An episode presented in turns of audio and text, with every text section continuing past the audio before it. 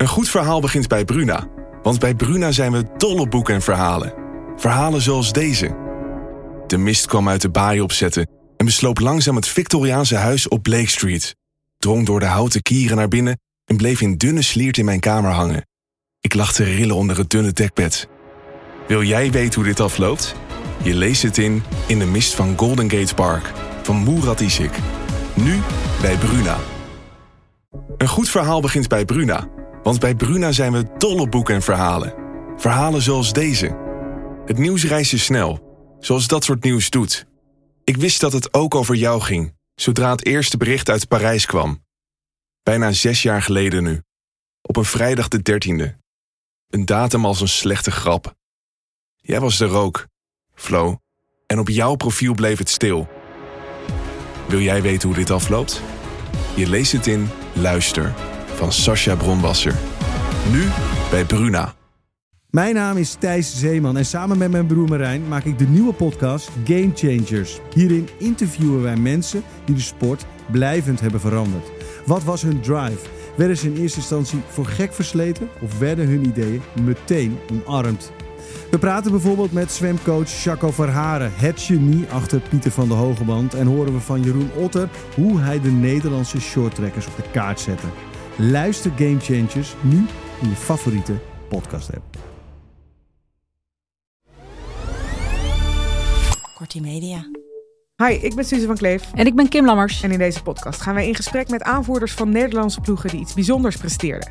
Het succes van een team hangt natuurlijk van veel factoren af, maar vaak is er één duidelijke gemene deler: een sterke aanvoerder. Wat is de rol van de captain binnen en buiten de lijnen? Welke successen staan er op hun naam en wat hebben ze geleerd van die keer dat het niet goed ging? Welkom bij Aanvoerder. Kim, voor onze volgende gast gaan we terug naar 23 juni 2007. Daarop gebeurde het volgende. is de langs, Babel. Dan met de steekpaas geen buitenspel. Richters moet het beslissen. Richters beslist het. Dit kan niet meer mis. Dit is de 3-0. Jong Oranje is het eerste land ooit dat in eigen land Europees kampioen wordt onder de 21. Lekker muziekje eh, erachter eh, gezet. Ja, Jong Oranje werd Nederlands, of Nederlands Europees kampioen in eigen land. In de finale eh, wordt Servië verslagen met 4-1. Spelers als Royston Drenthe, Ryan Babel, Ron Vlaar. Nou, ik heb net nog even de hele selectie. Het zijn bijna alleen maar grote namen. En onze gast van vandaag was onze aanvoerder. Dat is een lekker team wel, hè? Als je Ja. dat zo even opnoemt. Nou, ja, dat zijn allemaal spelers die toch wel mooie carrières hebben gehad. Ja. En eh, ik vind het ook altijd wel mooi dat zo'n lichting eh, Jong Oranje dan goed doet. Wat zegt dat dan ook weer over de toekomst van eh, het, het grote Oranje? Hè? En dat blijkt dan toch nog wel een stuk lastiger. Ja, ik kan me dit toernooi nog heel goed herinneren, omdat het ook werd uitgezonden op televisie. Dus ik heb echt aan de bui- buis gekluisterd gezeten. Wat wil jij weten van de aanvoerder van dit team? Ja, ik ben heel nieuwsgierig. Deze aanvoerder, die ehm, heeft namelijk in zijn tijd eh, als aanvoerder bij Jong Oranje ook al eh, wedstrijdminuten gemaakt in het grote Oranje. En eh, ik ben heel benieuwd hoe hij die ervaringen weer mee terug heeft genomen, ook naar, eh, naar Jong Oranje. Ja, en vaak is de aanvoerder natuurlijk iemand die eh, wat ouder is, die al heel veel ervaring heeft. Hij moest zijn eigen leeftijdsgenoten leiden eigenlijk. Hedwiges Maduro is hier. Ja, hallo. Welkom. Hedwiges doorliep alle nationale jeugdelftallen. In 2005 maakte je je debuut voor Jong Oranje. En in datzelfde jaar maakte je ook je debuut voor het eerste elftal van Oranje, het A-team. Je speelde voor Ajax, waarmee je twee keer de KNVB-weker en drie keer de Johan Cruijffschaal won. En vervolgens bij Valencia en Sevilla in Spanje. Uiteindelijk stopte je op je 33ste als profvoetballer en besloot je je te richten op het trainerschap. Hoofdtrainer bij Jong Almere City, assistenttrainer bij het eerste van Almere City. En inmiddels, na een kort interim hoofdtrainerschap, assistenttrainer bij het eerste van Ajax. Ja, dat klopt allemaal. Gelukkig maar, hè? Ja. Laten we even teruggaan naar eh, 2005. Je debuut eh, voor Jong Oranje.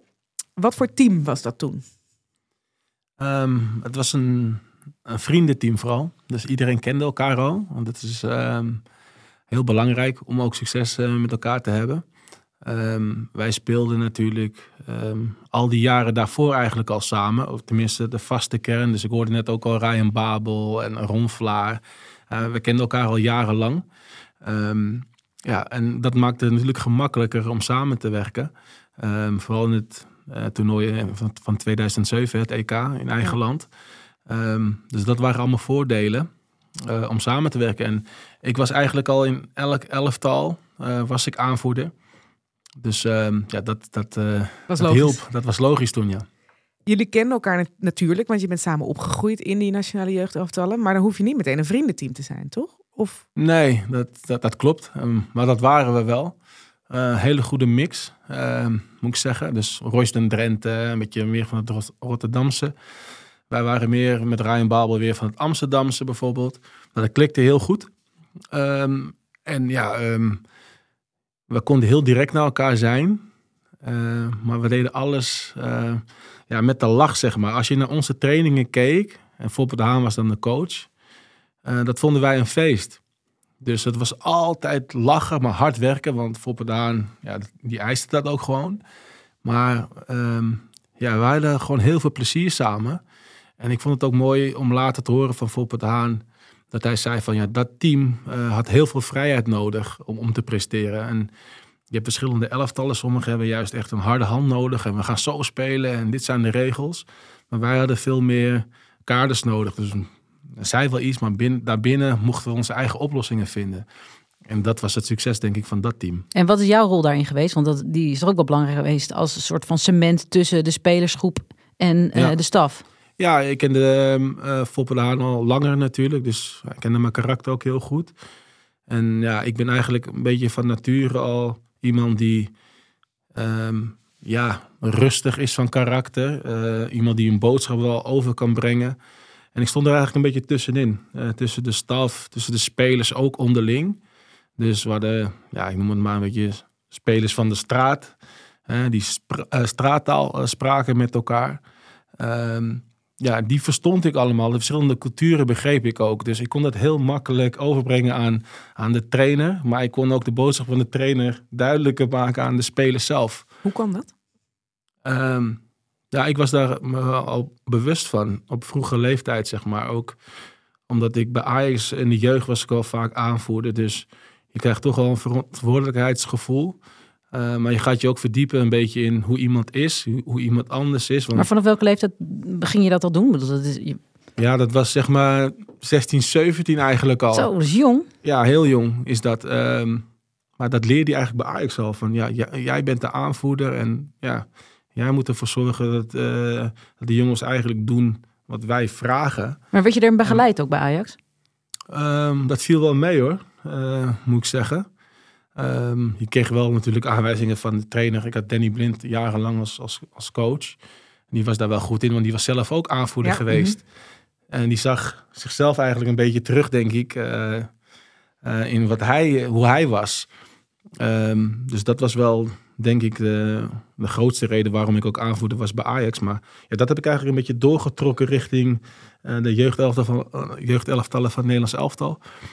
En ehm, dus alles werd, werd ook normaal voor mij. En ik dacht van ja, wat ik doe is, is logisch. En- 2005, dan ben je een jaar of 18 en dan, dan Ja. ben je zo volwassen. Ja, ik denk ook als, als je elk interview nu een beetje terug eh, leest van mezelf en soms komt er nog wat voorbij, sta- staat het ook vaak als titel. eh, heel volwassen, Ja, hè, eh, rustig, de rust zelf eh, en noem maar op. Maar hielp het misschien ook destijds mee dat je eh, echt die lichting al in jeugdvertegenwoordigende elftal hebt gespeeld. Dat je elkaar ook echt al van zo'n jonge leeftijd kent. Ja, dat die rol van jou helemaal geaccepteerd was. Dat je die- de achtergrond van de jongens kende. Ik bedoel, dan... Ja. En was jij daarin ook de enige die dat zo aanvoelde? Dus een logisch gevolg. eh, Nee, nou, ik moet zeggen, Ron Vlaar had dat ook hoor, qua le- leiderschapskwaliteiten. Wij sliepen ook vaak eh, op een kamer samen. Dus wij hadden heel veel goede gesprekken van hoe moeten we de groep eh, toespreken of wat hebben we nodig. Of ehm, ja, dit speelt er in de groep. Dus eh, wij gingen dan altijd bijvoorbeeld ook samen soms naar de, naar de coach toe. Om, om dingen aan te geven van nee, dit leeft er. Of het programma is te strak. Of eh, we willen helemaal niet wandelen voor een wedstrijd. ja, dat soort dingen allemaal. Ja. je moet, ja, het zijn, ik- misschien klinkt dat misschien gek, maar als de groep dat niet wilt, ja, dan moet de coach dat wel weten. Ja. En eh, misschien ga je koffie drinken met z'n allen bijvoorbeeld. In plaats van wandelen. PlayStation. Ja, of iets anders, een andere activatiemoment ja, zoeken. ja, ja, precies. En de lichting voor jullie was, was dus, dat vertelde je volgens mij net, eh, die had veel meer eh, nou ja, die structuur nodig. Jullie Ja. de kaders, maar daarin de vrijheid. Eh, hoe belangrijk is daar de rol van Foppe de Haan in geweest? Ja, super, super belangrijk. Ik denk dat eh Foppe de Haan een van de meest onderschatte coaches is die Nederland heeft gehad. Als je kijkt hoe hij gepresteerd heeft, ehm, wordt eigenlijk heel weinig over hem gesproken. Maar ik denk dat hij echt een van de beste trainers is die Nederland gehad heeft misschien. Eh, er zijn ook buitenlandse coaches die Foppe de Haan noemen als, als leercoach, als, als voorbeeld. Maar dat herkennen, het groep herkennen, ehm, ja, dat is een kwaliteit. Want de groep van 2006, dat was bijvoorbeeld met Stijn Schaars en eh Demi de Seel en eh Klaas-Jan Huntelaar. Die werd ook Europees kampioen. Ja. Maar dat was een hele andere groep. Die kon je echt zeggen, hey, we gaan zo doen en dit gaan we doen en dat gaan we doen. En als je dat had gedaan in 2007 bij ons, hadden we misschien gedacht van, leuk, maar we doen iets anders. dus hij zegt van, nou, weet je, hoe hij ons benaderde, was dan op een hele andere manier. Hij gaf ons oplossingen. ehm, dit kan je doen en dat kan je doen. En als jullie dit gezamenlijk doen, dan is dit het resultaat, zeg maar zo. Ja, Ehm, dus enorm observatievermogen. En dat Ja. vervolgens daar conclusies aan verbinden om jullie... ja, weer- dus bijvoorbeeld op, op een training kan je, kan je bij zo'n team van 2006 zeggen van de bal gaat van de rechtsback naar de rechtsbuiten. Die laat hem vallen op de middenveld en die gaat aan de spits en dan komt hij daar. En dan schiet je hem daarin. En ter ons moet je zeggen, schiet gewoon die bal naar voren op een bepaalde manier. Jullie mogen zelf die oplossing vinden, maar de bal moet bij de spits eindigen bijvoorbeeld. Ik noem maar wat op. En dan hadden wij zelf de creatieve vermogen om dat op te lossen. En dat ging dan heel goed en dan hadden wij plezier. Maar ging hij dan voorafgaand, dus jij kreeg die band, gingen jullie daarover met elkaar in gesprek? Hoe ontstond dat? Eh, we hebben wel veel gesprekken gehad. Ehm, en ik denk dat op dat moment zag ik dat nog niet echt. Eh, weet je, je bent nog wel jong, maar we hadden gesprekken over van ja, hoe moeten we de groep benaderen. Ik zei wel bijvoorbeeld van wij houden niet echt van het strakke, eh, directieve handelen. Dus bij ons moest je wat meer vrijheid geven. Bijvoorbeeld, normaal gesproken word je opgevoed als speler van nou, half, eh, ik noem wat op, acht uur is het eh, opstaan, half negen is ontbijt, negen uur eh, Ja. activatie, tien uur dit. En bij ons moest je bijvoorbeeld zeggen, vanaf tien uur zou je dit kunnen doen. Dus van negen tot tien Kijk maar. kan je dit doen. En dan heb je een bepaalde vrijheid, maar je moet wel dingen doen, snap je? En dat wordt ook wel gecontroleerd of je dat eh, hebt gedaan. Ehm, dus meer die aanpak en dat paste goed bij ons. En zulke gesprekken heb je, die hou je wel met de trainer. Ja, jij was eh, aanvoerder in 2005. Een maand later werd je geselecteerd voor het A-team. Je ging naar een WK. Ja, ja eh, het ging heel snel dat jaar eh, bij mij persoonlijk. Dus ehm, ik, ik begon in één keer bij Ajax te spelen natuurlijk. Eh, Ik, bra- ik brak een beetje door. En ehm, ja, eerst bij Jong Oranje, leeftijdsgenoten natuurlijk. Maar bij Ajax ging het zo goed dat eigenlijk dat je direct een team over mocht slaan. Ehm, ja, en ik ging direct door naar een Nederlands elftal. En dan ja, heb je weer een hele andere rol. Dan zit je gewoon, ben je al blij dat je daar bent. Hè, je, dan leer je weer, weer van andere aanvoerders en eh, eh, hele ervaren spelers. Weet je nog wie er toen aanvoerder was, 2006? Eh Ette van der Sar volgens mij. En ehm, ja, Van Broncos was heel ervaren. Wat de Philip Cocu. Eh, niet normaal. Wat, Nee. wat voor elftal dat was. Eh, van Nistelrooy. Ehm, maar echt toppers van die bij eh eh, wereldteams speelden. Maar ook al aanvoerder waren af en toe. Hè. Mark van Bommel werd later bijvoorbeeld aanvoerder bij AC Milan. En dus je zat alleen maar bij, met leiders in het team. Ehm Wat pikte je daarvan op? ja, superveel. Maar kan je daar Eh, voorbeelden van geven? Nou, kijk, ehm, in bepaalde voetbalsituaties ehm, ja, is het gewoon noodzakelijk om te weten wat je moet doen. Onder stress bijvoorbeeld, onder druk. Kijk, Ruud van Nistelrooy, ehm, we zaten bij, toen die tijd bij hetzelfde management. Dus dat scheelde ook wel wat. Ik had direct zeg maar iets om mee, heel makkelijk mee te praten. Ehm, en bijvoorbeeld bij het WK 2006, daar was ik al bij. Dus dat was heel gek voor mij persoonlijk. Hè? Want 2007 speelde ik met Jong Oranje weer een EK zat ik op de bank en hij speelde. Hij was een basisspeler. Maar uiteindelijk ging hij ook op de bank zitten. En hij was enorm teleurgesteld natuurlijk, want hij vond dat hij moest spelen. Verloor zijn Maar basisplek. ja, ik, speel, ik was wel blij überhaupt dat ik erbij zat. zit prima dus hier. Ik zit prima. Ja, Ja. dus het klinkt heel gek natuurlijk, Nee, maar je wilt ook spelen. Maar ik accepteerde mijn rol natuurlijk beter dan hij dat deed. En hij was zo emotioneel. En hij zei ook toen tegen mij van, dit hoort ook bij topsport. Weet je, omgaan met teleurstellingen. Ik ben nu, zeg maar, boos, maar ik moet er weer zo, ik zorg, ga er weer zorgen dat ik ga spelen. Weet je, en dat soort momenten denk ik toch wel van, ik dacht echt van, wow, Weet je, hij is echt boos en eh, Hmm. liet het ook wel merken aan, aan, de, aan de coach. Maar had ook wel direct weer, ja, dit hoort bij topsport. En ik moet eh, beter gaan trainen en ik moet nog beter doen zodat ik weer ga spelen. Maar ook mooi dat hij het even een moment neemt om dat ook nog even aan jou te vertellen. Want dat is ook een les Ja. aan jou. Ja. Van, Ja. hè, want Nee, hij kan ook boos naar zijn kamer lopen. Maar hij denkt, oké, ik ga het weer nog even vertellen. Dat hij... Ja, Als en dit hem ja, ik was echt, eh, voor mij was dat één grote leerschool. Want ik heb hem echt, hij gooide een bidon weg bijvoorbeeld, weet je. Gewoon boos, gewoon boos Ja. dat hij niet, ging spelen en dat soort dingen. Want, eh, en, weet je, en toch kon hij dat dan direct koppelen. Dus je zag het niet aan hem, maar toch wel een advies. En dat soort dingen neem je dan mee op jonge leeftijd. Toen eh, kwam het eh jeugd-EK in 2007. Ja. Dus iedereen die met eh, tegenslag om moest gaan, kon ik dat voorbeeld aan, aan geven. Ik zei, hey, eh, Maar wacht jaar... was het geen tegenslag voor jou dat jij, nou ja, terug werd gezet, is misschien het verkeerde woord, maar weer naar Jong Oranje moest nadat je een Nee, WK had gespeeld? nou, dat was dus eigenlijk ook een les. Hè? Dus ik zag het niet als een, eh, als een tegenslag. Ik zag het meer, ik kan weer lekker met mijn leeftijdsgenoten voetballen. En het was eigenlijk al een eer om bij het Nederlands elftal te zijn. En, maar ik kreeg wel direct een stempel van, en nu moet jij het laten zien. En eh, jij hebt het al meegemaakt in 2006. Dus eh in 2007, voor jou is het een makkie. Dus persoonlijk was er wel een bepaalde druk en verwachting. Zeker van de buitenwereld. Ja. En Maar hoe schakelde je dan tussen die rollen? Want je hebt natuurlijk een hele andere rol dan bij Oranje Ja. eh, dan bij Jong Oranje. Ja, kijk, ik probeerde wel plezier daarin te vinden, maar dat was heel moeilijk hoor, moet ik zeggen, in die tijd. Want van buitenaf ja, kreeg je toch de indruk van, ja, dit wordt een makkie voor hem, eh, dit toernooi. En nu moet hij gewoon elke wedstrijd de beste zijn. Terwijl wij speelden gewoon tegen toplanden als Portugal en België. En eh, daar speelden ook gewoon wereldtoppers in die echt nu een topcarrière hebben gehad. Vertongen en zo, die generatie, Vertongen en toch? Van Malen en, en Nani speelde bij Portugal, Almeida, noem maar op. Weet je, achteraf denk je van in die periode nog van zijn goede spelers. Maar later zijn ze bij Manchester United gaan voetballen en topploeg hebben ze, ge- hebben ze gespeeld. Ja. Maar ehm, ja, weet je, en ehm, ik vond het al een eer, zeg maar, altijd. En dat was ook het werk van Foppert aan, dat je voor Nederland uit mocht komen. Ehm, en ik denk dat het de laatste jaren wat verminderd is of zo. Dat gevoel heb ik. Tussen uh, Nederlands elftal en, en Jong Oranje. Dat ze dat meer als een vernedering zien, zeg maar. Van ja, ik hoor eigenlijk bij het Nederlands Ja. elftal. Maar ze vergeten gewoon dat ze het eer is om voor een land uit te komen. Nou, en het ook een stapje terug soms kan helpen dat je veel Ja. vrijer, zonder druk, vrij uit, veel speelminuten belangrijk Ja. zijn. En een leider, eh, Ja. een leidende rol op je nemen. Ja, en, en ook omgaan met tegenslag. eh, dat hoort ook bij topsport. En acceptatie eh, van een situatie.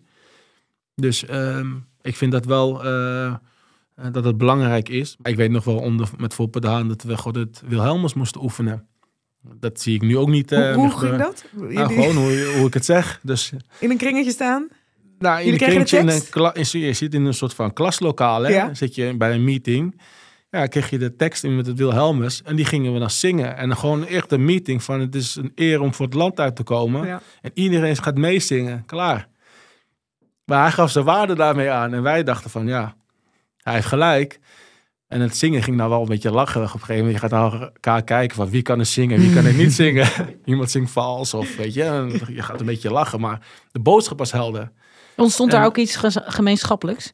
Ja. Daar al? Ja, zeker. Dus dat is een vorm van binding. eh, een groep samen sterk maken. Eh, maar ook voorbereid zijn. Dus je weet dat eh, het ge- gefilmd wordt. En in die tijd, Ja. in onze periode, eh, was het helemaal niet normaal dat alles gefilmd werd Nee, van eh werd helemaal niet- Oranje. werd helemaal niet uitgezonden, Dat, wij waren eigenlijk het eerste team in 2005, het eigen jeugd WK. Ja, het WK, ja. Dat werd uitgezonden in één keer. En toen deden we het al goed. Ja. En 2006 eh, Europees kampioen. 2007 weer Europees kampioen. En toen begon het in één keer te leven in, in Nederland. Van hey, we hebben best wel een aardige generatie hebben we als voetballand. Ja. En ehm, ja, dus dat soort dingen. En ehm, dus het zingen van het volkslied, dat hoort daar ook bij. In wat voor, team, eh, wat voor team was dat? Want het zijn natuurlijk allemaal jonge jongens. Eh, Zo'n toernooi is het moment om je te laten zien. Want elke scout ter wereld, die gaat daar naartoe, die gaat kijken. Was er een hoop bewijsdrang ook, individueel? Ja, jawel. Er was zeker bewijsdrang, omdat je precies wat je, hoe jij het omschrijft, dat weten de spelers ook. Ja. En er zitten scouts op de tribune, managers eh, bellen je, hey, je moet goed spelen, want eh, Barcelona, ik ga naar je kijken, ik noem maar wat op. Dus er was zeker bewijsdrang. Alleen het was de kunst eh, ja, om toch een team, team te zijn. En dat was weer de verdienste van Foppe de Haan om dat duidelijk te maken. Hoe deed dat dan? Ehm, ja, veel, veel groepsactiviteiten. Ehm, dus eh, groepsoefeningen, gewoon op, op trainingen, op trainingniveau. Dus waarbij bijvoorbeeld eh, ehm, een spits van ons de middenvelders nodig had. Weet je, zodat hij kon scoren. Heel simpele dingen, Ja. maar alleen maar oefenvormen weer waarbij de middenvelders de verdedigers nodig eh, hadden. Weet je. Dus je En- heel erg bewust maken van dat je het alleen maar samen kan doen. ja, ja en dat was, ook, dat was ook zo. En, ehm, en dat is dan ook weer het mooie, want, op een gegeven moment heb je een gezamenlijk plan. En dat was het alles, de kernwaarde was altijd samen. We doen alles samen en dan kan Royston uitblinken en de volgende wedstrijd blinkt Ryan Babel uit. En, maar we winnen wel samen. En ik weet nog heel goed tegen Portugal bijvoorbeeld. Het was een hele zware wedstrijd. Dat was de tweede wedstrijd. Eerst wonnen we van Israël 1-0. Eh, weet je nog de doelpunten maken te worden in die wedstrijd? Richters? Nee, ik zelf. Ik zelf. Nee. Mijn excuses. nee. Afstandsschot, toch? Nee, nee, Geweldig intikken. doelpunt van intik- Maduro. Een intikker. Nee, ik denk, ik, ik stel Ja, even een ja. vraag. Maar dat was de tweede wedstrijd. Het was Portugal. Dus ehm het was een hele zware wedstrijd. En we moesten die wedstrijd eigenlijk eh, eh, eh, winnen. En er was een soort van gevoel in Nederland van... Wauw, je weet je, eerste wedstrijd gewonnen. En dit wordt ook een makkelijke wedstrijd. En we walsen eroverheen. En we waren in het stadion en die mensen begonnen al in één keer te roepen... Aanvallen. En eh, Oh ja. dat hoor je gewoon. Aanvallen. En ik weet nog heel goed in de wedstrijd van... We wilden dat doen, maar het plan was eigenlijk... Je moet heel compact bij elkaar blijven. Want Portugal heeft zoveel individuele kwaliteit. Als we gaan aanvallen en eentje blijft achterstaan... is het veld zo groot, dan worden we geslacht. En we hadden dat getraind. En ehm, ik hoor het publiek en ik voelde de energie. En ik zie Royce Drenthe en ik gaan.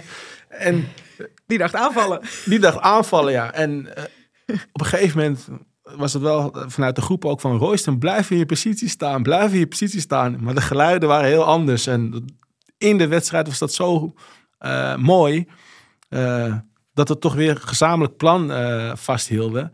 En uiteindelijk begon hij uit te blinken in die wedstrijd.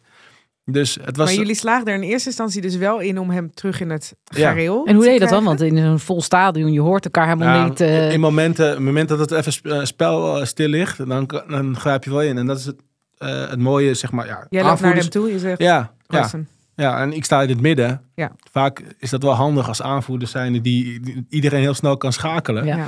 Ehm en Royce stond dan links van me, dus die kon ik heel makkelijk opzoeken. Maar ehm, ja, dat zijn leuke dingen allemaal. Dus jij ging naar hem toe, je zegt, wat hebben we afgesproken? Ja. Focus. Ja, ja maar, en, maar ik begrijp het wel. Ik begrijp het wel, weet je, dat je... eh, en dat zie je vaak tegenwoordig ook. En mensen weten een plan niet, zeg maar. Ook met analisten en analyses. Dat, je analyseert wel een wedstrijd, dus, maar wat jij ziet. Maar je weet het plan helemaal niet van de trainer. Dus ehm, ehm, ja, en dat moet je altijd bewaken. Eh, als, als speler zelf dan. En helemaal als aanvoerder. Want als iedereen gaat doen wat hij wat wilt, dan verlies je. En dan zeg je in de afloop, ja, we hebben toch iets anders afgesproken. Ja, ja, ik weet het. Ja, we hebben wel 1-0 verloren uit het toernooi, bijvoorbeeld. Ja. Maar goed, dus- je hebt spelers die doen. eh, ik was zelf ook een speler meer op intuïtie. Dus ik, Ja. ik bedoel, ik lette echt goed op tijdens de besprekingen. Maar in het veld, ja, dan ging ik als een eh, bezeten achter die bal aan. Ja. Ik bedoel, dus ik Ja. maakte en heel vaak maakte mijn keuzes ook goed op intuïtie. Dus het is in jouw kracht, als ik je zo hoor, was. eh, nou ja, je tactisch vermogen je, en, en, en dat ook goed doorvertalen naar de rest van het team. Maar leef je dan ook in in de Reus en Trent, die hoort dat publiek, die denkt ik moet gaan. Ja, ja nee, dat, precies. Dus ik kon hem heel goed begrijpen. Dus volgens mij was er letterlijk mijn boodschap ook. Ik begrijp wat je doet, Royston. Maar blijf daar staan. Ik begrijp het, maar het komt wel. Het moment komt wel. En zoiets was het gewoon. Maar blijf daar staan nu even. En daarna ging hij alsnog, maar op een andere manier. En toen eh, scoorden wij ook, ook wel. Dus ik, ik was niet zeg maar aanvoer die zei van doe dat niet. Nee. Meer van ik begrijp je. Ik begrijp wat je Maar doet. vanuit, vanuit de afspraak die we met elkaar gemaakt hebben. Ja, ja. En je moet nooit, zeg maar, ook iets, wat jij zegt, eh, die kwaliteit is dan, om dan in één keer iets anders te doen. Dat hoort ook bij teamsport en, en, en eh, in het voetbal. En dat moet je ook niet, eh, als coach helemaal niet, weghalen bij Ja. iemand. Je moet altijd die vrijheid geven om dat te doen. Alleen als je uit je positie gaat lopen de hele tijd, dan moet je wel ingrijpen op een gegeven moment. En hoe zorg je er nou voor? Je bent zelf nou dan 20. Die jongens zijn eh 19, 20. Die willen allemaal wat. Hoe zorg je er nou ook als aanvoerder voor dat iedereen bij elkaar blijft? Al die Eh, verschillende jongens ook. Verschillende culturen, achtergronden. Ja, ehm, ja, eh, dat gebeurt natuurlijk in de wedstrijd, maar vooral buiten de, Mhm. buiten de wedstrijd om. In gesprekken, in, zelfs bij het eten. Je hebt uiteindelijk altijd wel groepen, weet je, eh, het liefst waar je bij zit met eten. Maar ook gewoon bewust worden van, ga eens daar zitten. Of ik ging zelf ergens anders zitten eh, met eten. Gewoon zodat bewust gewoon de hele, hele Dynamiek. dynamiek anders is. Ja, want dan is er ineens Dus- ook weer een plek aan de andere Ja, tafel dus vrij. je hebt meestal vaste plekken op een gegeven moment. Ja, en soms heb je het niet groeit, door. Je gaat ja. gewoon zitten en dan, eh, oh, ik zit op dezelfde plek. En Ja. als jij ergens anders gaat zitten, dat betekent dat iemand anders ook weer ergens anders moet zitten. En eh, daardoor kwamen altijd wel gesprekken op gang. Ehm, en, en, en dat is eigenlijk... eh, Kan je daar een voorbeeld van geven? Dat je echt wel bij staat van wat het je opleverde om, om eens ergens anders te gaan zitten? Of heb je iets nieuws gehoord? Of dat je verrast werd door iemand? Ja, ik, ik kan niet 1, 2, 3 een voorbeeld geven, maar ik weet wel dat anderen juist, eh, bijvoorbeeld ehm, Ron Vlaar, daar was ik ook goed mee. Ja. Die zat op een gegeven moment, ja, hoe gek klinkt, zat een beetje tussen de donkere jongens hè, in. En Ja. ze gaan toch elkaar een beetje opzoeken en dat is heel normaal in een, in een voetbal, vo- voetbalteam. Maar als je, als je de structuur verandert, eh, van, van het zitten eh, verandert, krijg je toch gesprekken op, op ander, op ander vlak. En hij begreep een woord niet, bijvoorbeeld straattaal. Eh, dat begreep hij niet, maar hij gaat niet zeggen aan die tafel, ik begrijp niet wat Nee. jullie zeggen. Maar tegen mij durft hij dat wel te zeggen. Ehm brokkel, dat, dat betekende ik was kapot, weet je. Dus zei, Royce en Drenthe zei dat volgens mij. Van, ik was echt, de training was eh, echt, echt zwaar en ik was brokkel, zei hij. En hij wist niet wat brokkel was. Dus ja, later op de kamer zei hij van, hey, eh, wat betekent brokkel? Ik zei, ja, kapot. Hij zei, ik was kapot. Oh, Oké, dat zijn dus toch dingen Ja. die hij dan weet, die hij misschien ook kan gebruiken eens een keer in de toekomst om, om dat te zeggen, weet je. En ja, dat Ja, zijn, maar ook die verbinding weer op te zoeken. Dat je gewoon een beetje dezelfde taal spreekt. ja, dezelfde taal Of is het heel raar als Ron Vla- Vlaar in één keer zegt Nee, training, ik ben Brocco. Nee, maar, nee, maar dat hoeft hij niet Hoor te zeggen. Maar, Taylor tegenwoordig ook gewoon eh, dat soort... eh, ja, nee, maar het is, eh, je hoeft het niet te zeggen, maar je Nou, kan je je wel even begrijpen. dieper Ja, ja. begrijpen. Ja. Ik denk dat dat wel eh, belangrijk kan zijn. Ik denk als Ron Verlader dat had gezegd, dat eerst iedereen zou lachen misschien. Maar het zal ook wel wat opwekken van, nou, hij kent het wel, weet je. Oké, snap je? En dat, dat soort ding, kleine dingetjes zijn super belangrijk. Ik groeide op in Amsterdam. Ik sprak er ook zo. Ja, Ja, al dat soort... eh, ja nee, daarom. Dus, eh, en, en vaak verwachten ze dat niet en dat je het begrijpt. En, Nee. dan denken ze, heb je toch eh, een, direct een klik of denken van, nou, weet je, eh, ze begrijpen me. En van daaruit ga je eh, kunnen presteren, denk ik. En, en qua benadering, ehm, benader je de ene speler anders dan de ander? Ehm, ja, jawel. Ehm, qua, qua teamtaak niet uiteindelijk, het Nee. grote geheel, maar wel qua, qua cultuur. Er zijn echt wel cultuurverschillen, ehm, ook binnen het Nederlands elftal natuurlijk, waar de Marokkaanse jongens, eh, Surinaamse jongens, Italiaanse jongens, zeg maar, qua afkomst, eh, die eh, gaan anders om met in bepaalde situaties dan, dan een ander, weet je. Dus daar hou je wel rekening mee. Hoe dan? Ehm, nou, vaak zijn ehm, die culturen wat trotser. En dus als ik aan het, bijvoorbeeld aan het eten was en ik wilde wat kritisch zeggen, oh, bijvoorbeeld, ja, weet je, je kan beter dit doen op de training of eh, dat had je beter kunnen doen. Dan zou die zich misschien heel snel kunnen verdedigen in die groep van, eh, van, wat nou, weet je, jij moet zelf dit doen en jij moet zelf dat doen. Ja. Zeg maar heel eh, groot. Maar als ik één op één met die jongens zou zitten, zou ik alles kunnen zeggen en, ze- en, en keihard kunnen zijn. En dan zouden ze zeggen, ja, je hebt gelijk, man. Ehm, dat zijn gewoon kleine dingen die je moet weten van tevoren. Maar heb je, dit, heb je dit gezien bij anderen? Heb je dit gewoon, was dit jouw eigen analyse dat je dat al snel door had? Hoe, Nee, het is ja, eigen analyse, denk ik. Ik, Qua opvoeding heb ik ook zeg maar alles meegemaakt. Dus ehm, op straat gewoon verschillende culturen, gewoon straatvoetbal. eh, leer je al heel veel. Hè? eh, door, eh, door gedragingen, zeg maar. Van, oh, van, die voelt zich direct aangevallen als je dat zegt. Of Dus je kijkt gewoon heel goed daarnaar. En binnen Ajax was alles ook gewoon heel strikt geregeld toen ik in de jeugd speelde. Dus dan leer je meer van, oké, op tijd komen, echt een bepaalde discipline. eh, ehm, wat super belangrijk natuurlijk is. Dus van beide kanten heb ik dat eh, heel snel, zeg maar, eh, ondervonden. En dan ga je toch kijken van, oké, weet je, dit her- herken ik al. Weet je, dit heb ik op het pleintje mee, meegemaakt. Eh, Ik ga hem even dus apart ik ga hem even apart pakken, weet je. Of, de tegen de coach van, eh, je kan hem beter eh, apart pakken. Je- Dit heeft geen zin. Dit heeft geen zin. Dus ja, en eh, En Foppe die stond er ook wel voor open weer dan. ja. Die kan ook gewoon denken, Ja, en way daardoor kwamen wel heel veel spelers ook naar me toe van... Hey, kan je met de trainer praten? Want volgens mij begrijpt hij niet. Want, eh, ehm, Daniel de Ridder, nou, dat is gewoon een, echt een, een hele slimme Nederlandse jongen. Die, Ja. kan, die is in staat om naar de trainer toe te gaan. Om te zeggen van, om te vragen waarom hij niet speelde. Toch is hij naar mijn kamer gekomen, bijvoorbeeld op dat EK, geklopt van Wiegers, kan jij alsjeblieft met de trainer zitten? Want ik denk dat hij je beter begrijpt. Hij had het eerst zelf geprobeerd wel. nee, nog niet. Dus ik vroeg, waar heb je dat al zelf geprobeerd? Ja. Hij zei van, ja, ik wil, kan je alsjeblieft eerst gaan en daarna kom ik zelf wel. Want ik wil eens weten waarom ik niet speel. En waarschijnlijk zegt hij dat tegen jou, wat, wat, wat, wat eerlijker misschien. Ja, dus nou, dat heb ik toen gedaan. Maar hoe heb je dat aangepakt? Ben je gewoon, eh, hoe pak je, de- als in, ik spreek even namens Daniel, of, of zeg je van, eh, trainer, ik ben benieuwd, waarom, waarom speelt Daniel niet? Of ik wil in jouw woorden. Ja, nou eigenlijk, ehm, we speelden volgens mij met Julian Jenner toen, begonnen we. Hm. En ehm, Daniel kende ik al van Ajax. Dus ik wilde eerst weten gewoon wat, wat de reden was, zeg maar, ehm, als team om richting het aanvallen. Wat de keuze daarvoor was. Ehm, om al duidelijk te hebben waarom de keuze op Julian Jenner eh, viel bijvoorbeeld. En eh, vervolgens zei ik wel van, ja, ik zeg, kijk, binnen de groep ook richting met Daniel wilde ook graag eh, uitleg weten waarom hij niet speelt. Heeft hij al met hem gesproken? Of, ehm, want ja, meestal hoor je een verhaal alleen van de kant van de speler. Ja. En als ik dan eh, wist van, eh, ja, Foppe heeft al met hem gesproken. Ja, dan hoef ik niet eh, weer naar Daniel toe te gaan. Nee. Maar dat was volgens mij nog niet. Hij had nog niet met hem gesproken. Dus toen begreep ik Daniel van oké, weet je, hij, hij vindt zichzelf misschien beter of even Ja. goed als jullie en Jenne. Van, toen zei ik van misschien moet je hem uitleg geven of Hij heeft behoefte aan hij heeft dit. behoefte aan dit.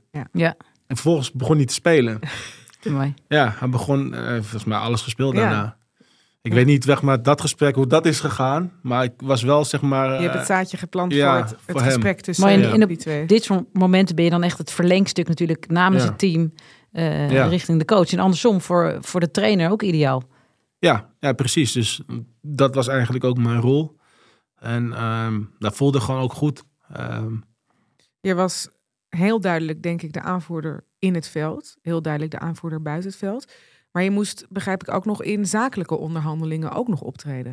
ja, ja, ja. In die tijd, nogmaals, was het niet normaal dat Jong Oranje uitgezonden werd op tv. En wij dan keer volle stadions. En ehm, ik moest op een gegeven moment eh, gaan onderhandelen met Henk Kessler. Over, eh, Van de KNVB. van de KVB Ja. over aantal bedragen wat we zouden krijgen, kunnen krijgen als we wedstrijden zouden winnen op het EK. Uh, ik had een voordeel dat ik wist wat er ongeveer uh, uitgegeven werd aan het Nederlands elftal, want daar zat ik, zat ik al bij. Ja, en in die gesprekken Iets moest je- voorkennis had je? Ja. ik Ja. had een soort van voorkennis, dus ik dacht van ja, ik ga er gewoon direct in. Van ja, wij willen dit als groep en ehm, ik denk dat dit wel een heel redelijk bedrag is, zeg maar. Dan kwam ik ook heel snel achter ja, dat hij het daar niet mee eens was. En Kessler vond dat niet zo redelijk. nee, hij vond het niet redelijk. En eh, ja, dat soort gesprekken moet je dan voeren. Maar werd jij dan En, eh, naar voren geschoven van jij moet het doen? Of zag je dat ook als kant? Ik pak mijn initiatief. Ik heb gezien hoe het bij het groot oranje gaat.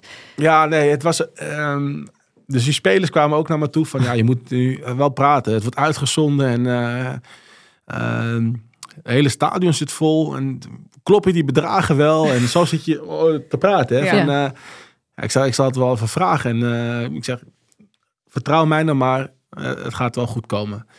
Dus zo ging ik eh, ook die gesprekken in. Maar dat was in het begin was dat best wel stroef hoor, moet ik zeggen. En die zei van ja, het was helemaal niet zoveel geld als jullie denken. En noem maar op. En, ehm, maar uiteindelijk hebben we wel een, een goed bedrag eh eraan overgehouden. Ehm, en dat moest ik weer terugkoppelen aan de, aan de spelersgroep. Van, En waren ze een beetje en- tevreden over je? Ja, ze waren wel tevreden over. En Maar deed je alleen, dit allemaal alleen alleen? Piet Veldhuis, eh, die vond, nou, we hadden wat meer kunnen krijgen.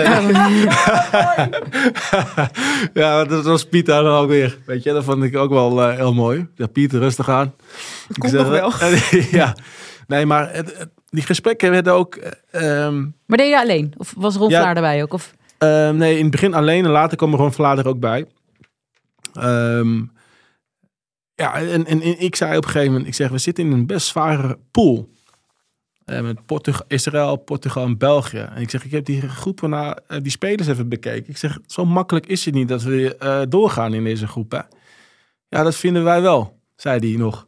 Ik zeg, nou, waarop is dat gebaseerd? Waar heeft weet u je? het over? Ja, waar heeft u het over? Kent u, kent u wel de spelers die daar spelen? Gewoon, en, en dat was in het begin super stroef. Ja. Want Het, het, het, kwam, kwam over alsof wij heel makkelijk die wedstrijden zouden winnen. Waardoor die bedragen ook super laag waren, Ja. vond ik. Ik zeg, nou, ten eerste kijk naar de tegenstander. We kunnen naar de Olympische Spelen als we, als we door zouden gaan. Mhm. Ik zeg, dat moet ook wel wat waard zijn, neem ik aan. Ja, zeker voor jongens die in het begin van hun carrière staan, dan kunnen dat toch flinke bedragen zijn. Ja, nee, zeker. En ja, nee. Dus ehm, alles was nieuw, zeg maar, op Ja. dat, dat moment. En je wist ook niet, zeg maar, ehm, hoeveel je kon vragen. Bij Nederlands elftal was het bizar, helemaal richting een WK. Hoeveel geld daarin omgaat. Ja. Dan moet je echt aan sponsoren denken en eh, tv-reclames. En, maar dat hadden wij op een gegeven moment ook een beetje. Hè, want eh, iedereen keek uit naar, eh, naar het eigen EK in eigen land. Ja. Eh, 2006 was Jong succesvol, Oranje ja. succesvol. Dus iedereen verwachtte wat. En die stadions waren al vol. Dus wij dachten van ja, we moeten toch wel wat kunnen krijgen. Maar het werd echt van eh, gedacht van nou, we worden wel weer eh, Europees kampioen. Terwijl de groep heel anders was. Ja, Ja, dus... eh, maar uiteindelijk is het alles goed gekomen. KNVB moest ook even wennen aan die mondige aanvoerder. Ja, nou, af en toe moet je mondig zijn. En dat Wil je iets voor elkaar krijgen? Ja, je moet, moet je wel. En, Hoe kom je aan dat intrinsieke zelfvertrouwen? Ehm, ja, dat is een hele mooie, mooie vraag. Ik denk ehm, dat het ook wel een beetje de opvoeding komt.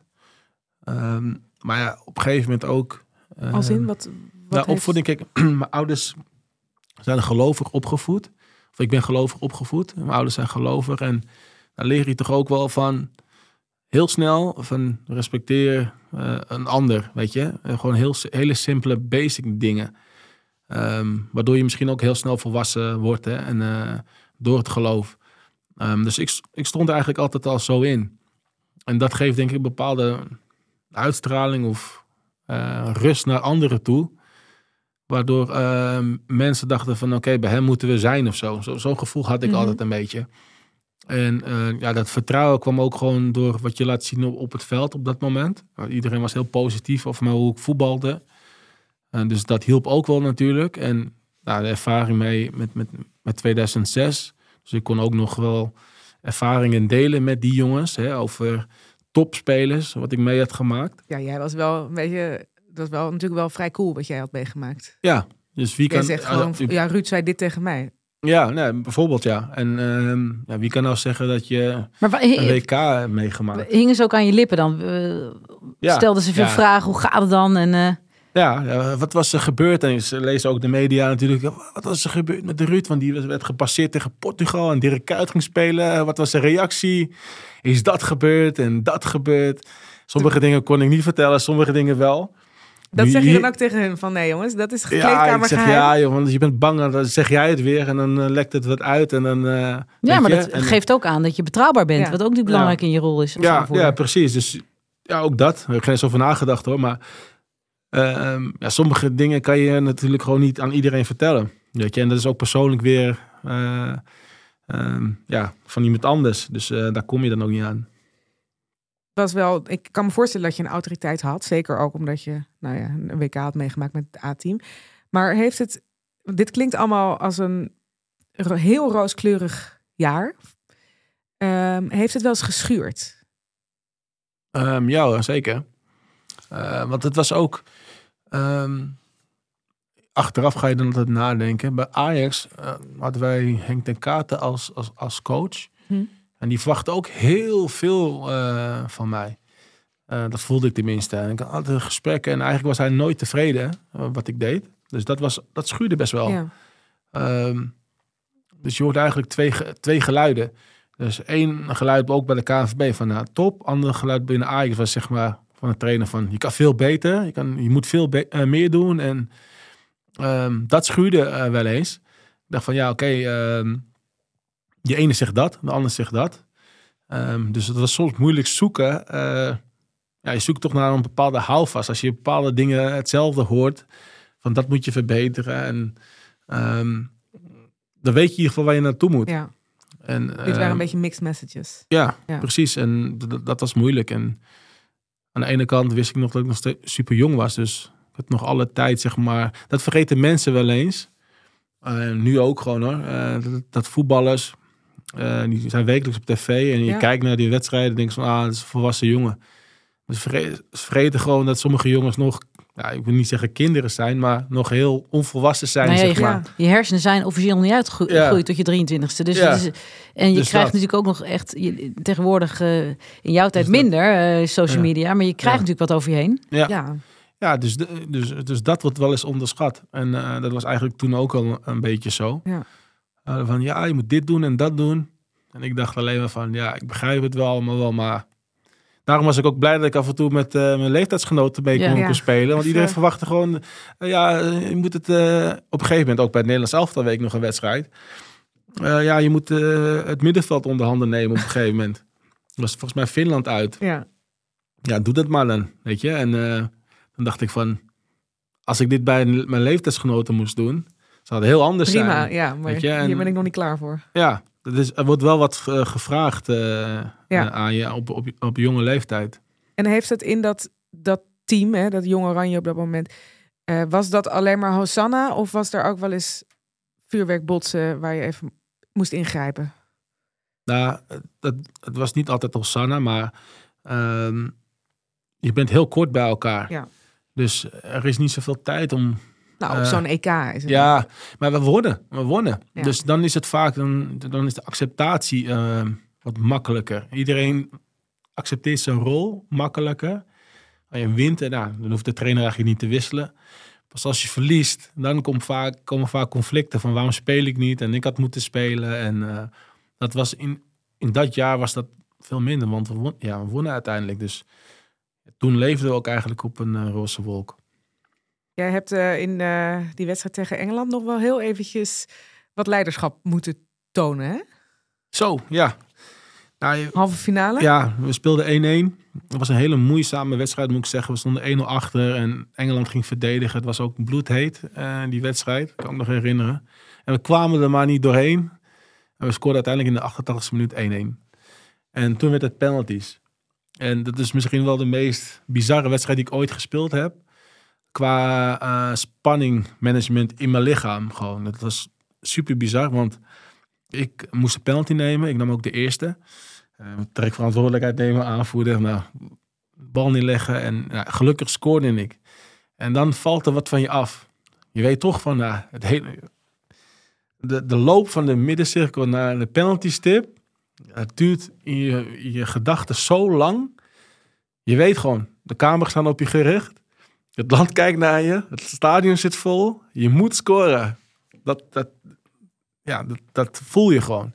Dus allemaal door je hoofd. Alles. Maar je, heb je dit op, hierop getraind? We hadden wel getraind erop. En, ook op dit soort scenario's nou, besproken? dit, ja, dit scenario hebben we wel besproken, maar je kan het niet nee, je kan niet nabootsen. Maar, niet maar door het wel te bespreken, kan je Ja, natuurlijk wel op voorbereiden. Ja, ja. Dus we hadden dan ook een, eh, een penalty specialist laten komen.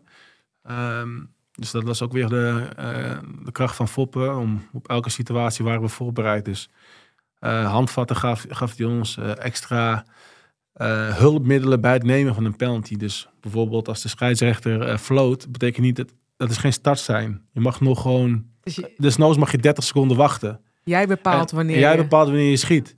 Dus vaak mm, fluiten ze en dan lopen ze direct. Ja. Maar neem nog even eh, de tijd, eh, blaas nog even en dan schiet je in. En nou, beelden van Ronaldo gezien, hoe hij dat, eh, hoe die dat deed. En, dus wa- dat waren allemaal handvatten. Ook als team voor het andere team staan ehm, in de middencirkel. Kleine dingetjes achteraf. Ik weet niet of jullie dat weten, maar het Ja, schijnt dat zo te Wiegman nu ook, die truc. ja, Ja. het schijnt zo als je dan terugloopt. Het eerste wat Ja. je ziet is het andere elftal.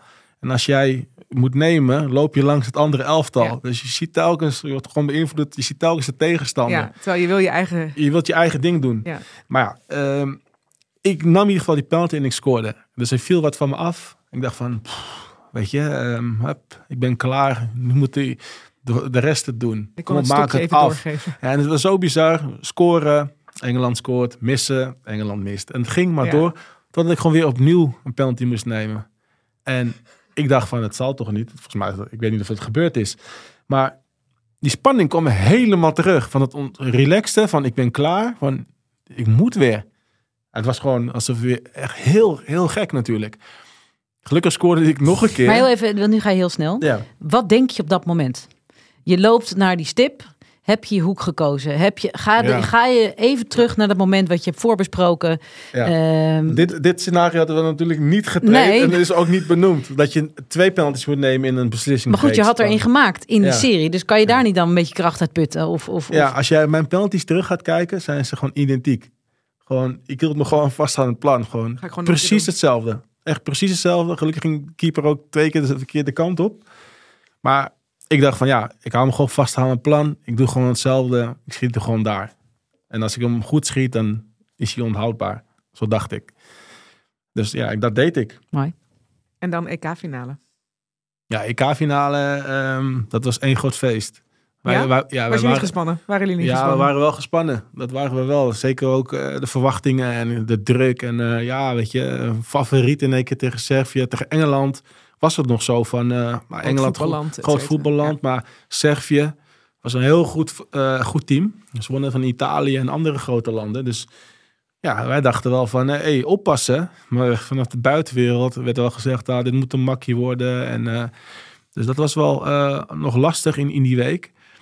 Maar we hadden zo'n goed gevoel dat we dachten van, ja, dit kan niet meer misgaan gewoon. En ehm, dat gevoel was heel sterk. En ehm, ja, uiteindelijk hadden we, ja, wen- wonnen we ook 4-1. En hoe, hoe ging het van tevoren in die kleedkamer? Weet je, want dit zijn momenten met een team wat nog niet zoveel belangrijke wedstrijden, grote wedstrijden heeft gespeeld. Dit is voor Ja. iedereen de grootste wedstrijd in zijn carrière tot dan toe. Behalve voor Ja. jou. Sorry, jij hebt een WK gespeeld. Oké. Ja, nee, maar de, ehm, wij wisten precies wat we moesten doen, zeg maar, inmiddels. Eh, en ehm en Royston was in, in bloedvorm. Dus die groeide op een gegeven moment ook in, de- in dat toernooi. Ja. Dat was niet normaal. Echt niet normaal, nee. Dus, ehm, en Babel hadden we. eh, en Maceo Richters, die scoorde er ook op los. Dus iedereen gaat in een goede vibe. En wij dachten alleen maar, we moeten die jongens in hun kracht zetten. Ik was eigenlijk dat toernooi... Ik speelde een beetje onopvallend, zeg maar. Dat Nou, gevoel. ik hoor je ik. nu ook dat je, wij dachten, je, je was half trainer.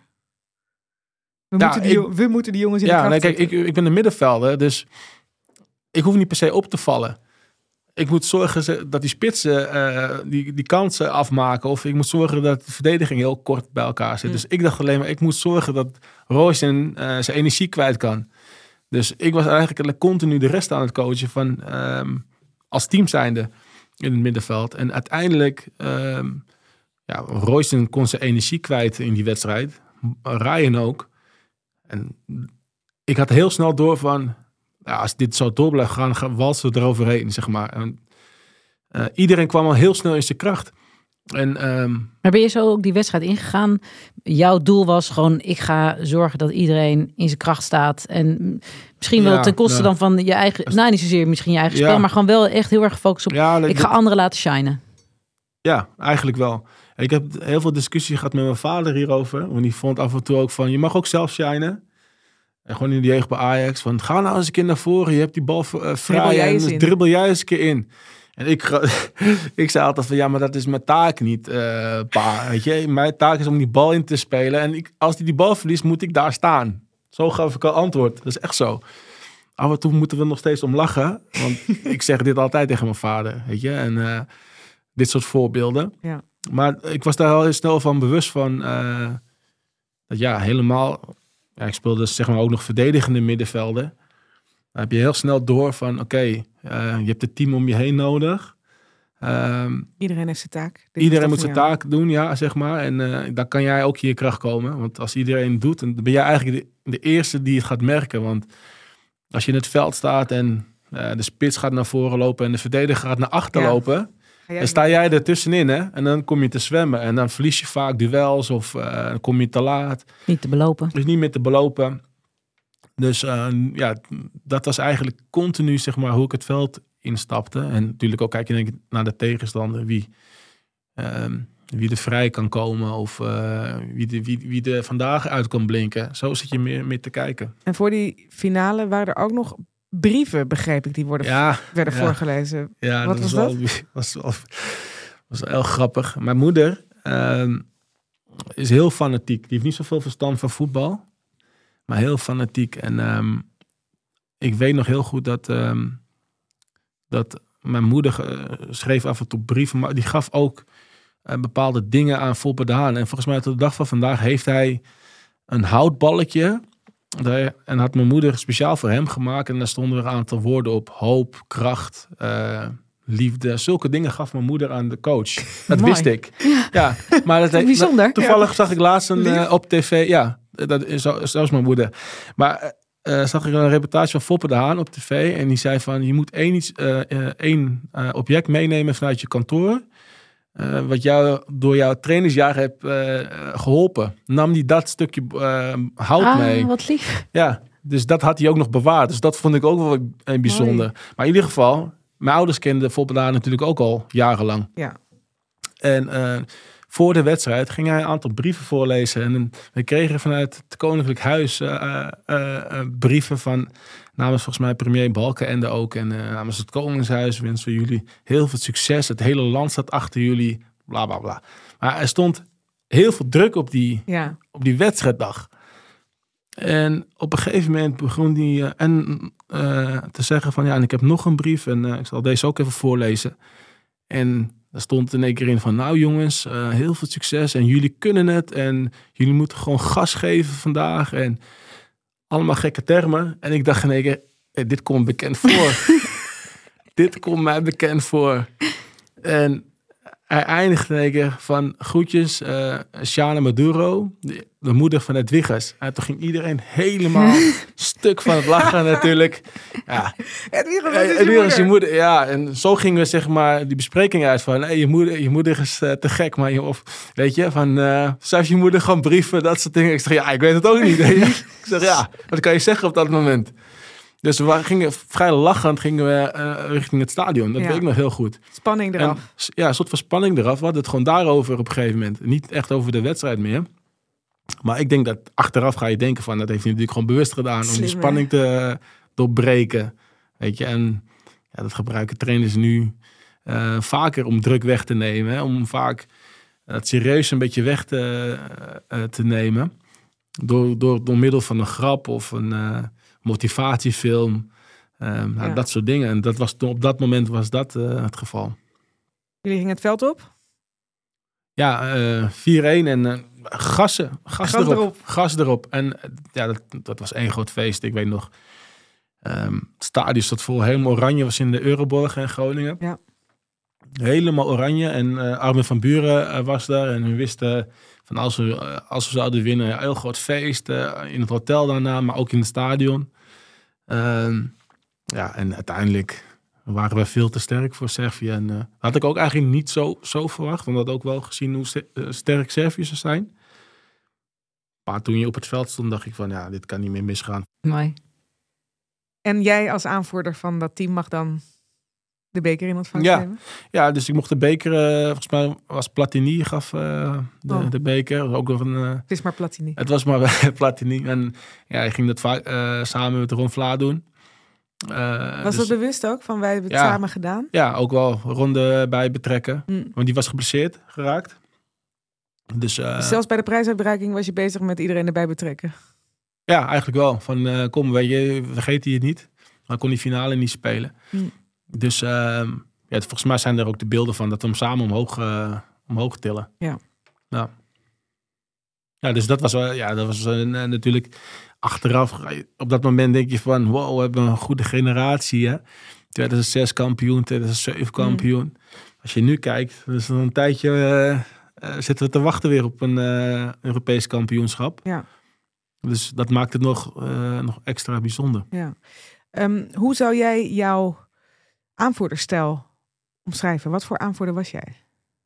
Ehm, ja, ik denk een soort van dienend.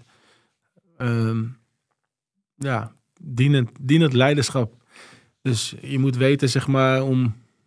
ehm, dus dat was eigenlijk bij het grote oranje. Hè? Weten, zeg maar, van als je. Ja, ja, eigenlijk ben je dan de luisteraar en je kijkt om je heen en je dient eigenlijk een beetje.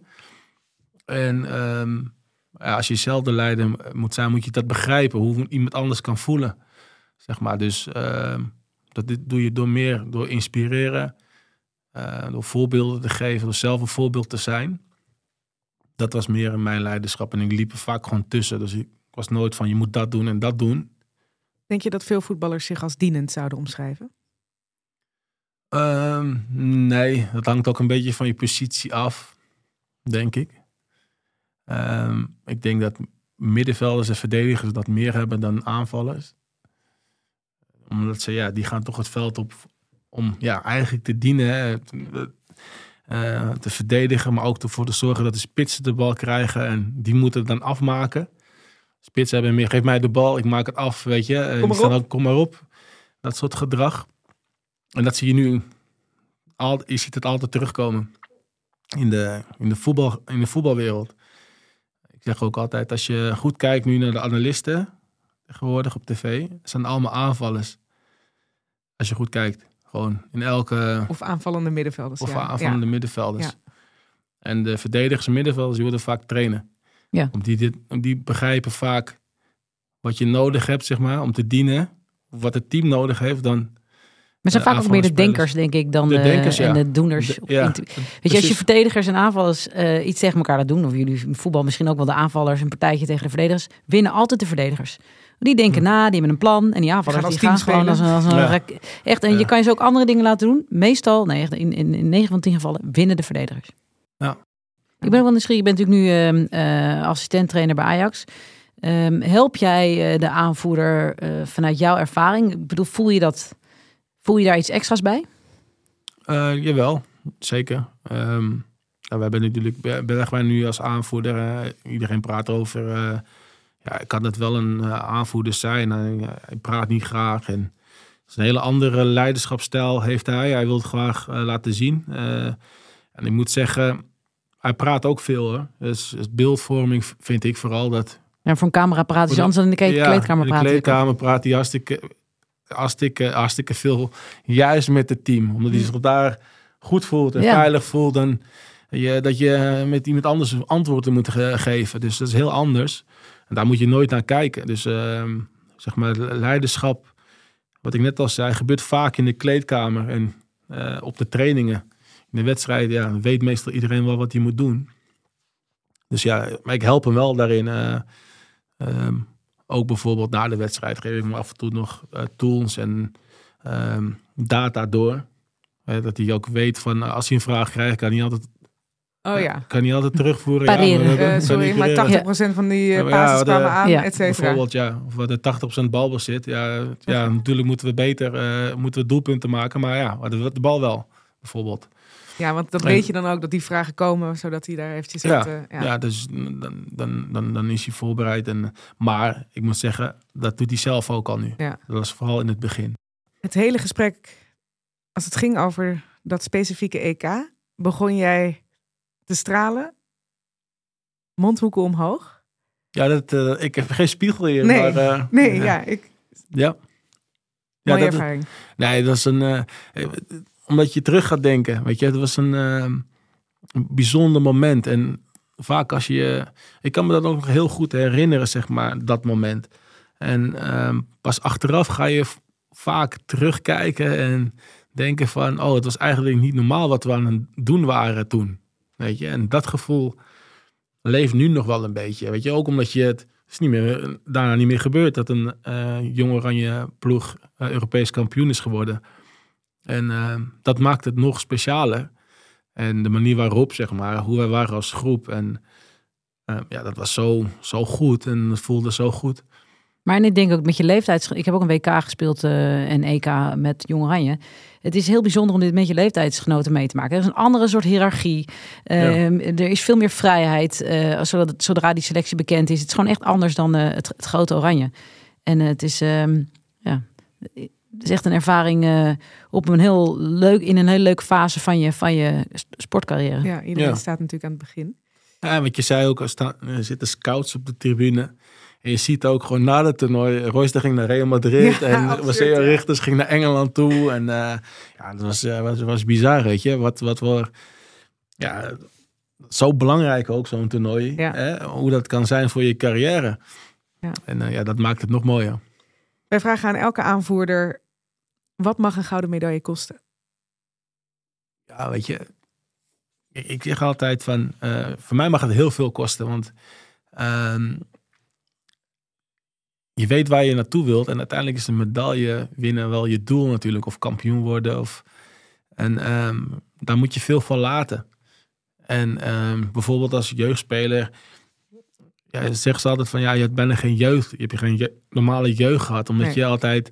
Uh, je kan niet uitgaan met je vrienden. Uh, je moet sporten. In het weekend juist is je topmoment. Hè? Dus je kan nooit mee. Ja, dat zou ik allemaal nog steeds. Nu nog, als ik de keuze had, zou ik het allemaal voor laten om weer Europees kampioen te worden met het Jong Oranje bijvoorbeeld.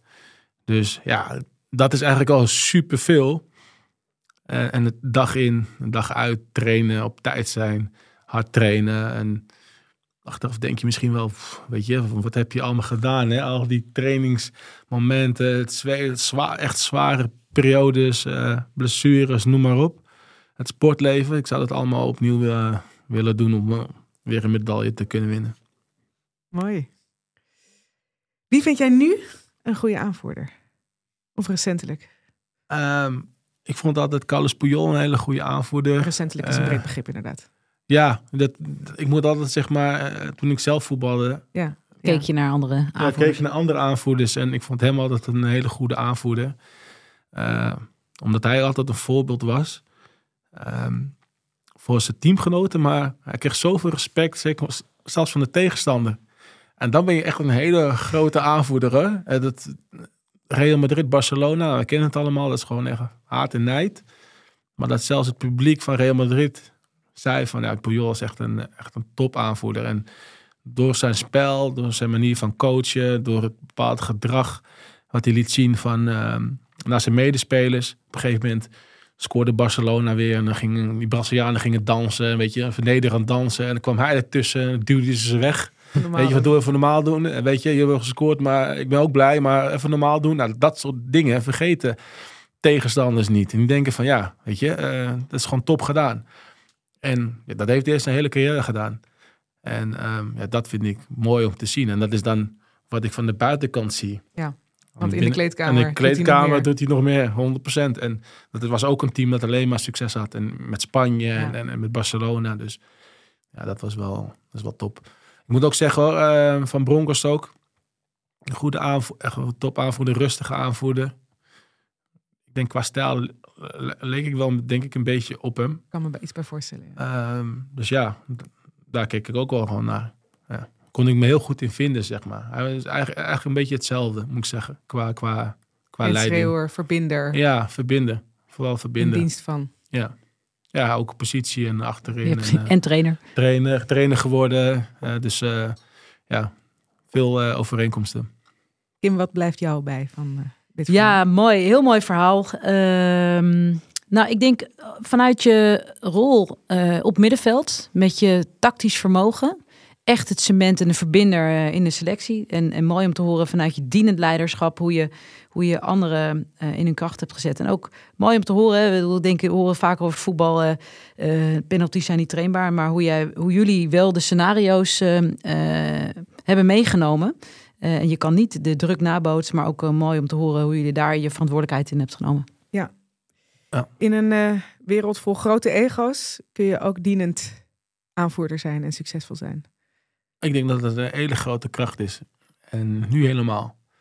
Als jij kan uh, overbrengen dat, um, dat je zeg maar, een ander begrijpt. En niet alleen maar doet alsof je alles weet. dan kom je al heel eind, denk ik. eh, helemaal met, deze generatie. Ehm, ja, dus ik denk dat het een echt heel sterk wapen kan zijn. Hedwiges Maduro. Dankjewel. Dit was Aanvoerders. Mijn naam is van Kleef. Naast mij zit Kim Lammers.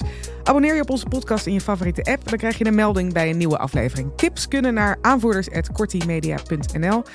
Dank voor het luisteren. Graag tot volgende week. Dan weer een nieuw verhaal van een aanvoerder.